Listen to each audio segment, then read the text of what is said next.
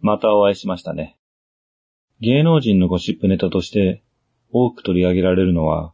暴行、麻薬、万引き、ハラスメントなどの犯罪行為、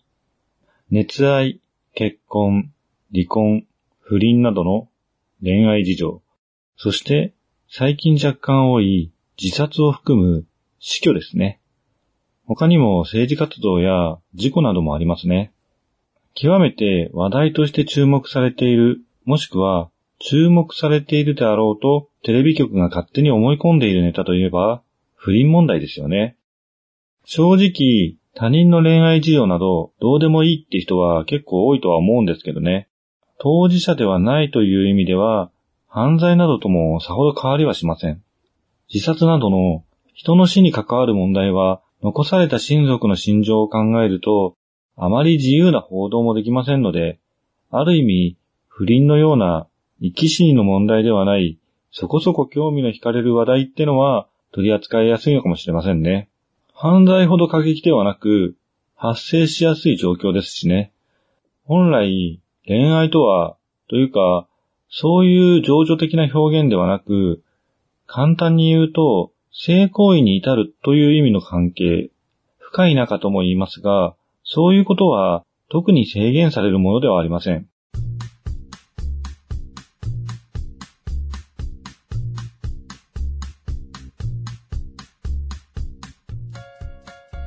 片方が一方的に行えば犯罪にもなりますけど、お互いにそれを外的な圧力なく同意のもとで行う場合、それ自体に問題は発生しません。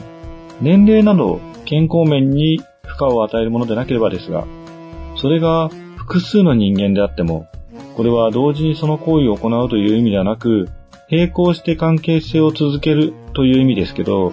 それについても本来問題はないはずなんですよね。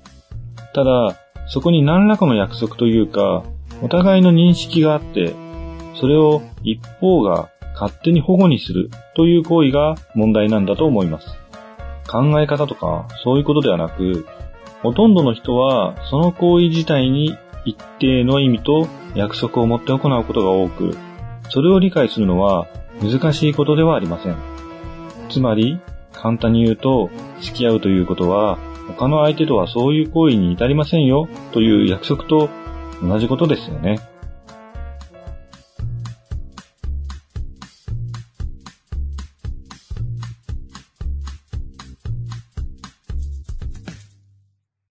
改めまして、夕闇堂の根岸です。一定の関係性を手に入れるための約束、それを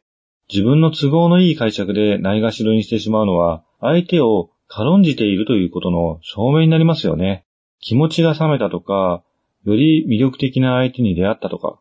とりあえずその場で約束はしますけど、関係を築いたら、それを保護にするというのは、そもそもその関係、行為に至るところまでが目的となっているということなんですよね。そんな約束などはしていない。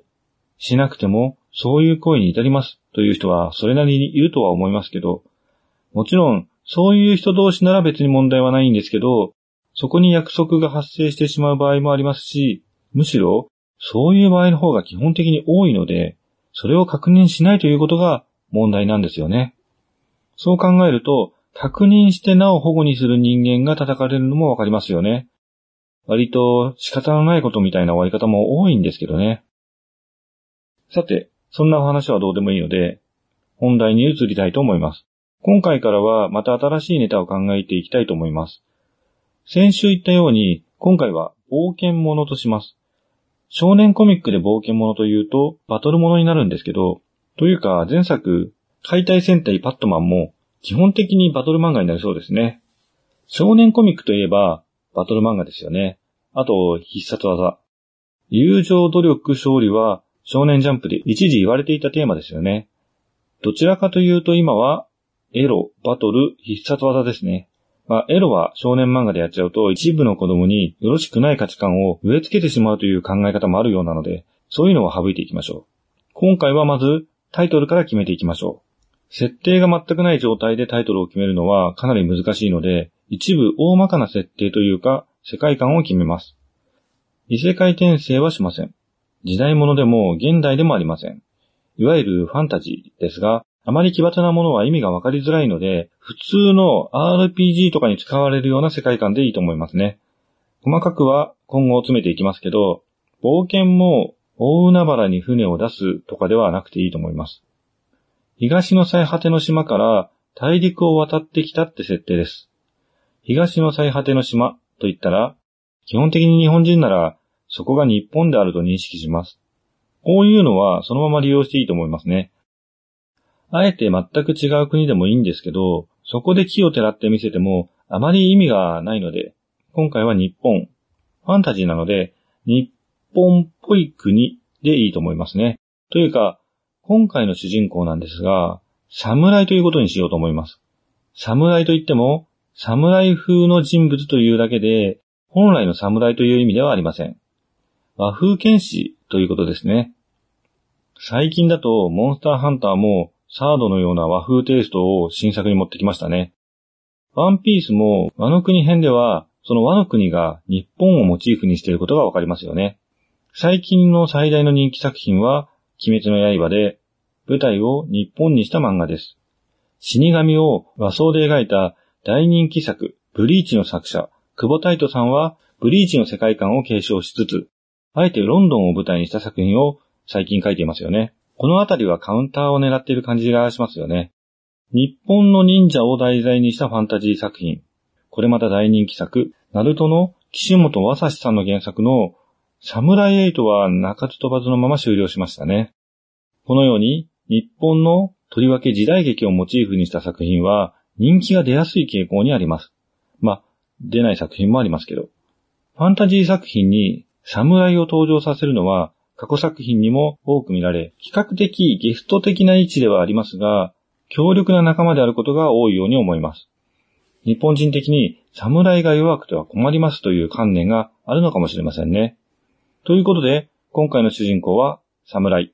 タイトルは〇〇侍か侍〇〇にしようかなと思います。もしくは〇〇ソードとか、剣士を回せるフレーズを付けたいですね。バクマンでも刀が出てくると人気が出るって言ってましたしね。ここでもう一つ設定に関わるワードを持ってきますね。不死鳥ですね。今回はこの点についてまで説明できるかわかりませんが、不死鳥が関わってきます。ということで、この二つを組み合わせて、サムライフェニックスとしますね。なんか漢字とカタカナの組み合わせにしたかったんですよね。で、例によって検索してみると、これはダメですね。サムライフェニックスは、ハタヨークというギター侍に関わるワードで引っかかりますね。あとはそういう野球チームですかね。野球チームの方はなんとなくあるかなとは思いましたけど、ギター侍に引っかかるとは思いませんでしたね。確かに一時期、帰り咲きのイメージもありました。ちょっとあんまり印象が良くないので、今回はちょっと変えますね。ということで、侍ではなく、人切りにしましょう。夕闇堂作品ネタ、2作目は、人切りフェニックスです。では今回は簡単に物語のあらすじからいきたいと思います。今後変更する点とかもあるかもしれませんが、設定だけつらつらと並べ立ててもよくわからないと思いますので、まず大筋からってことですね。大筋というか導入といった方がわかりやすいかもしれませんね。舞台となるのは英雄の国と呼ばれる地域で、大陸の西に広がる7人の領主が治める国です。七人英雄と聞くと、ロマンシングサガの七英雄を思い出しますが、七人の領主は別にモンスターと同化したりはしていません。英雄の国、南東に位置するフェスティーム領。領主のセル教は傲慢のセルと呼ばれる悪性の領主で、民は苦しい生活を強いられていました。まあ、これはふわっとした設定です。ある時、フェスティーム領である噂が囁かれ始めました。それは大陸の東、修羅の国から侍という恐ろしい魔物がやってきたというものです。一方、東の果ての島、匠の国からはるばるやってきた根岸は、フェスティーム領の南の町で、南の山奥に住むゴブリンと呼ばれるモンスターの討伐依頼を受けます。この辺はファンタジー RPG っぽい感じにしてます。最近町の娘が何人もさらわれているということでした。言葉は、根岸の相棒、岡だけが話せる程度で、うまくコミュニケーションが取れず、岡の弟子、ルビーを含めた3人は少ない情報をもとに南の山奥に住むゴブリンを探します。根岸の現在の目的は、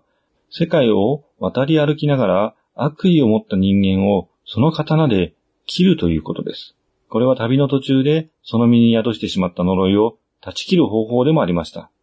山奥に住むと言われているゴブリンの特徴は、黒い肌で手足が異常に長いということだったのですが、実際に山奥で出会った手足の長いモンスターは、大陸の南にある国、神々の国や黄金の国と呼ばれる地方の民でした。まあ簡単に言うと人種が違うということですね。実は英雄の国の民からは言葉も風貌も違うことからモンスターのゴブリンとして恐れられているだけでした。大陸の東から南を経由して西の英雄の国へやってきた伝士たちは神々の国の言葉を多少理解することができました。すると町から娘たちが消えているのはどうやら彼らのせいではないようでした。